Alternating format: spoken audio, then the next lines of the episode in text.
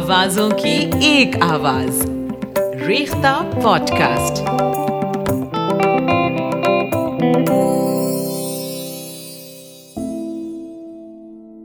آداب دوستو، Rekhta pod cost میں آپ کا استقبال ہے۔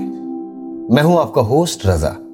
اور آج کے ایپیسوڈ کا عنوان یعنی ٹائٹل ہے، اردو شاعری کے کچھ مشہور کردار۔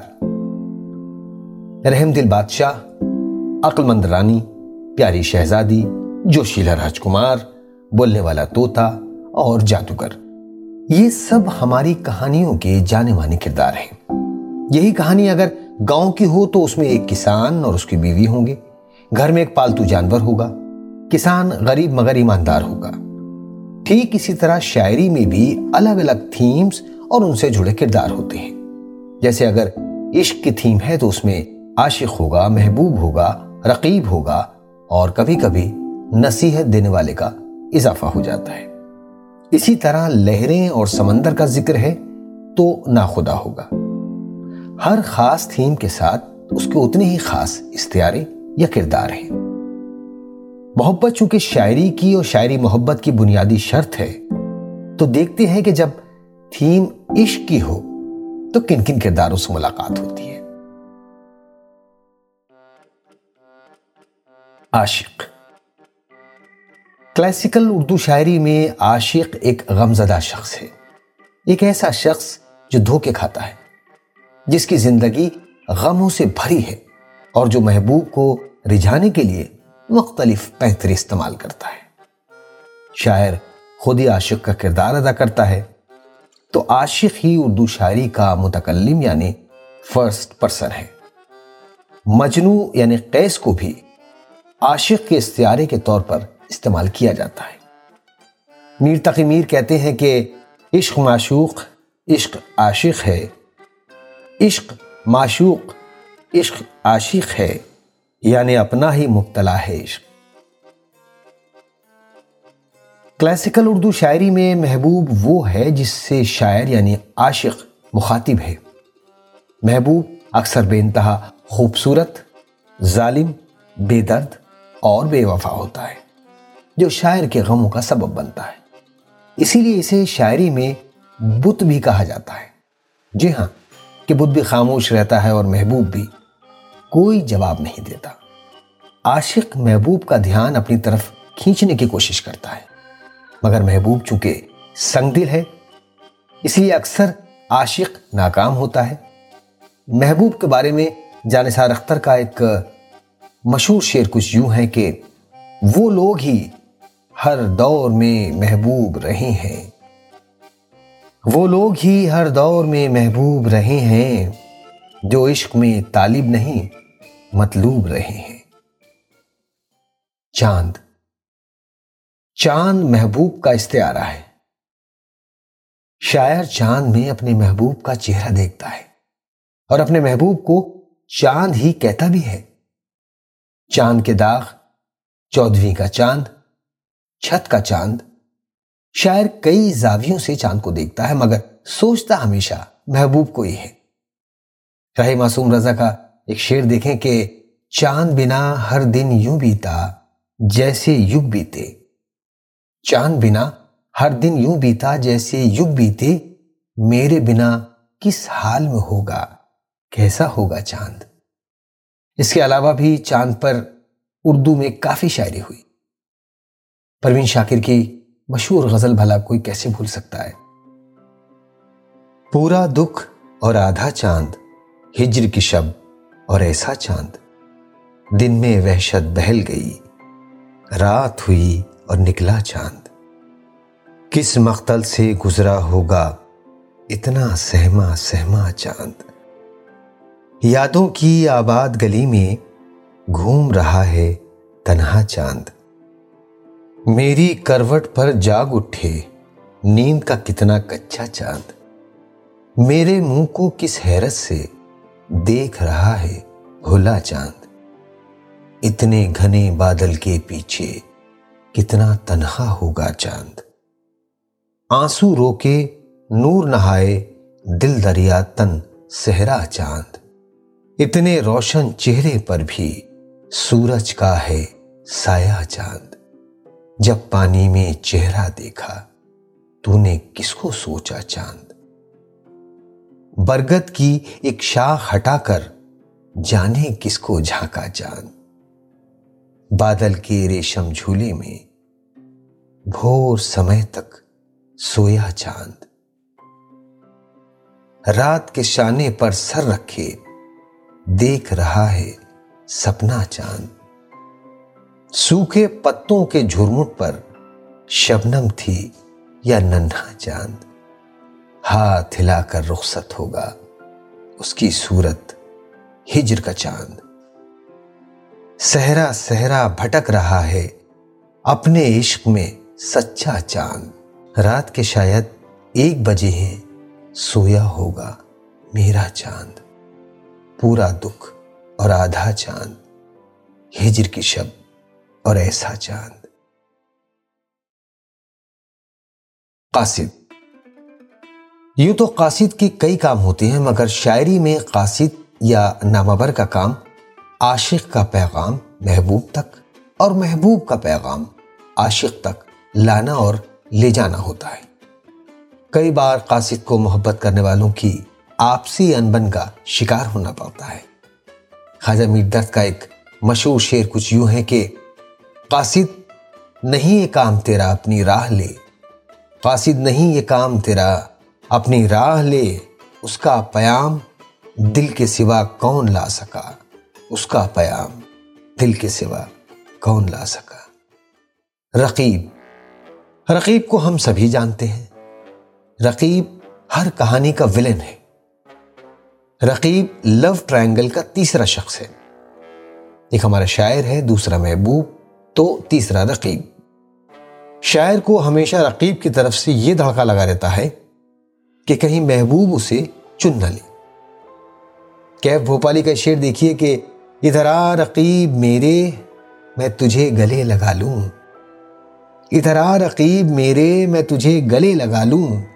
میرا عشق بے مزہ تھا، تیری دشمنی سے پہلے۔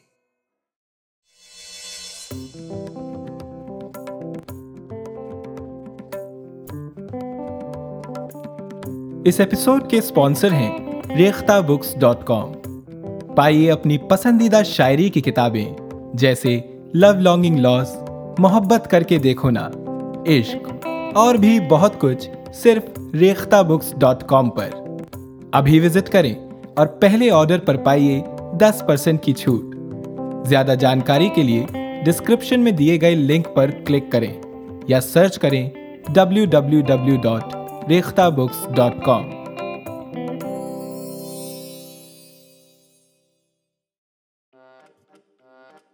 آپ نے اکثر اردو شاعری میں باغبان، گل، بہار، قفس اور سیاد کا ذکر سنا ہوگا۔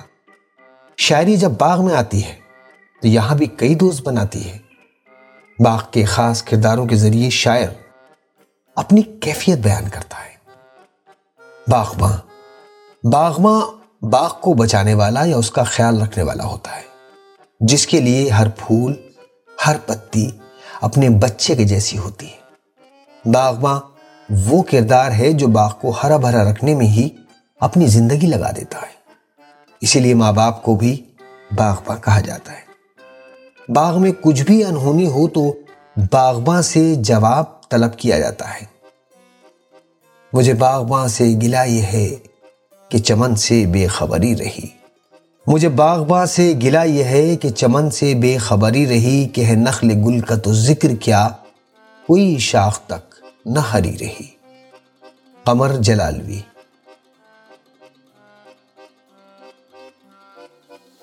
گلچی گلچی اور باغبان کو کئی بار لوگ ملا دیتے ہیں، مگر گلچی اور باغبان میں وہی فرق ہے جو انگریزی کے گارڈنر اور فلورسٹ میں ہے۔ گلچی گل یا پھول توڑنے والا اور پھولوں سے ہی واسطہ رکھنے والا ہے۔ گلچی کو پھول توڑنے کی وجہ سے اکثر لانت ملامت کا سامنا کرنا پڑتا ہے۔ ہاتھ سے گلچی کے جھٹکے کون کھائے؟ ہاتھ سے گلچی کے جھٹکے کون کھائے؟ شاخ گل پر آشیانہ کچھ نہیں۔ ریاض خیر آبادی۔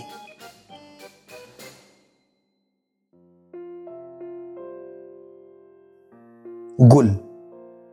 گل یا پھول کبھی محبوب کے لیے، کبھی محبوب کی کسی خاص صفت کو بیان کرنے کے لیے یا معصومیت، خوبصورتی اور نازکی کے لیے استعمال کیا جاتا ہے۔ گل کا ذکر اکثر خار یعنی کانٹوں کے ساتھ ہوتا ہے۔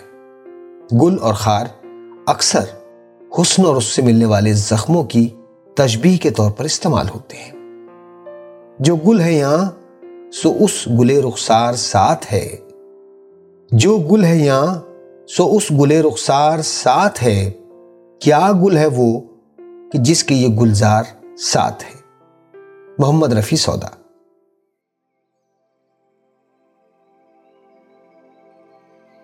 بلبل۔ بلبل باغ کا پرندہ ہے، لیکن بلبل باغ کی روح بھی ہے۔ باغ میں کیسی بھی حرکت ہوتی ہے تو اس کی پہلی خبر اور اس کا پہلا اثر بلبل پر ہوتا ہے۔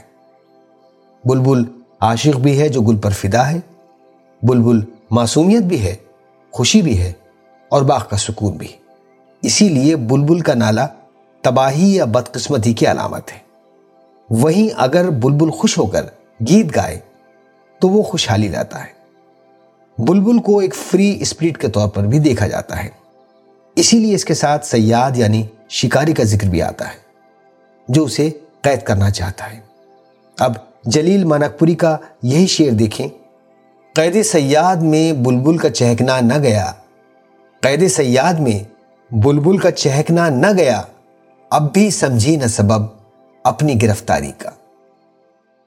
سیاد سیاد شکاری یا بہیلیوں کو کہتے ہیں، جو باغ میں بھی وہی ہے، مگر ظالم کے استعارے کی طرح، جو معصوم پرندوں جیسے بلبل پر ظلم کرتا ہے۔ سیاد کا ہونا خطرے کی نشانی ہے۔ پورے بغیچے میں اگر خوف کا منظر تاری کرنا ہو، ظلم کی بات اس تھیم کے حوالے سے کرنی ہو، تو سیاد ہی سب سے مفید استعارہ ہے۔ حفیظ جالندری نے اسے اپنے ایک شعر میں یوں کہا ہے کہ غنچا غنچا خوف سے مجھ کو نظر آیا قفس۔ غنچا غنچا خوف سے مجھ کو نظر آیا قفس۔ پتے پتے پر ہوا دھوکا کفے سیاحت کا۔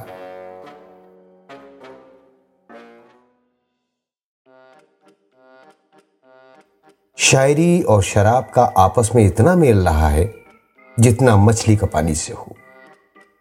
شراب کو بے خودی کے استعارے کے طور پر برتا جاتا ہے۔ یہ بھی مانا جاتا ہے کہ جو جتنا بے خود ہے، اتنا خدا کے قریب ہے۔ اردو شاعری سے پہلے فارسی اور اس سے پہلے عربی شاعری سے ہی میخاری اور شرابیوں کی اتنی خوبیاں بیان کی گئیں کہ وہ شاعر جنہوں نے کبھی شراب کو ہاتھ بھی نہیں لگایا، انہوں نے بھی شراب اور نشے کی بات کی ہے اور اس پر خوب اشار کہیں۔ اس میخانے سے جڑے ماحول میں بھی کئی کردار ہیں۔ آئیے ان سے ملتے ہیں۔ شرابی۔ شرابی شاعری میں سب سے المست کردار ہے۔ کبھی وہ روتا ہے، کبھی ہنستا ہے، کبھی ناچتا ہے، کبھی سر پھونکتا ہے، کبھی بنا پیے بہک جاتا ہے، کبھی پی کر ہوش میں رہتا ہے، کبھی غم میں ہنسنے لگتا ہے، کبھی خوشیوں میں رونے لگتا ہے۔ شرابی عاشق کا ہی ایک روپ ہے۔ عاشق کا غم اکثر ایک ہی ہوتا ہے۔ شرابی کے لیے ایسی کوئی حد نہیں۔ شاعر ہی شرابی کا کردار ادا کرتا ہے۔ ساغر صدیقی کا شعر دیکھیں۔ مجھ پہ ظاہر ہے آپ کا باطن۔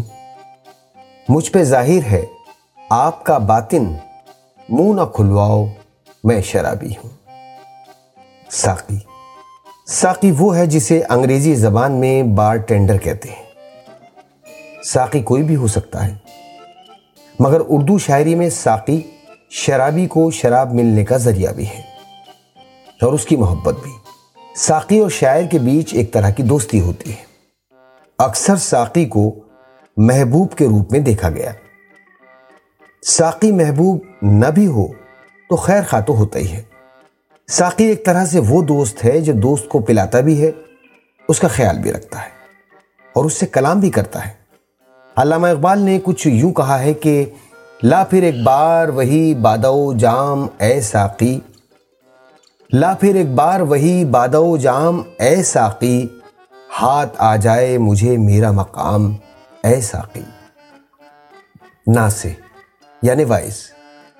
یوں تو ناسے ہر جگہ پائے جاتے ہیں، مگر شرابیوں پر یہ زیادہ مہربان رہتے ہیں۔ ناسے کئی طرح کے لوگ ہو سکتے ہیں۔ جیسے سب سے عام ناسے ہے کوئی مذہبی شخص۔ شراب کو بہت سے مذہبوں میں برا مانا گیا۔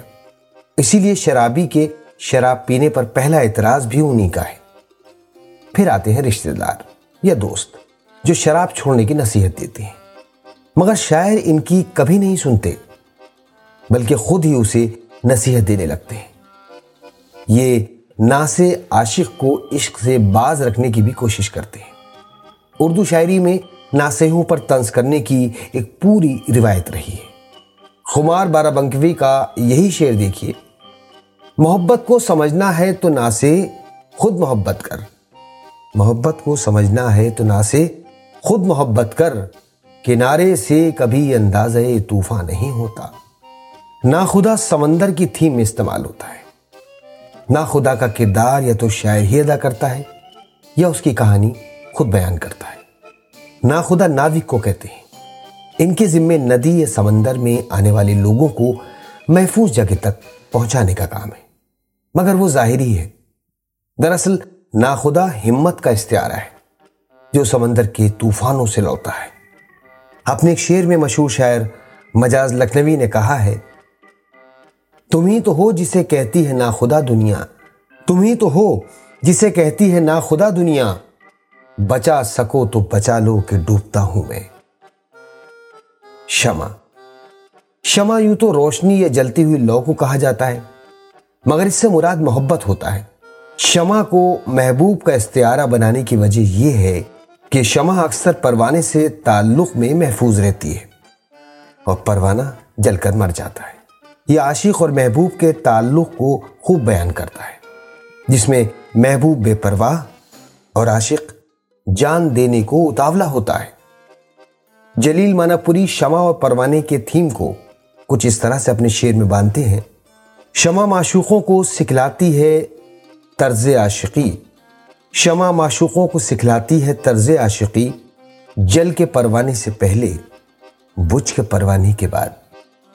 پروانے کا شمع سے وہی تعلق ہے جو عاشق کا محبوب سے ہے۔ بس فرق اتنا ہے کہ عاشق کو محبوب مل بھی سکتا ہے۔ پروانے کی قسمت، یا تو شمع کے غم میں اداس رہنا، یا شمع میں جل کر مر جانا ہے۔ پروانے کی محبت ٹریجڈی ہے اور اسی طرح سے شاعری میں استعمال کی جاتی ہے۔ آرزو لکھنوی نے کہا ہے، اول شب وہ بزم کی رونق، شمع بھی تھی، پروانہ بھی، رات کے آخر ہوتے ہوتے، ختم تھا یہ افسانہ بھی۔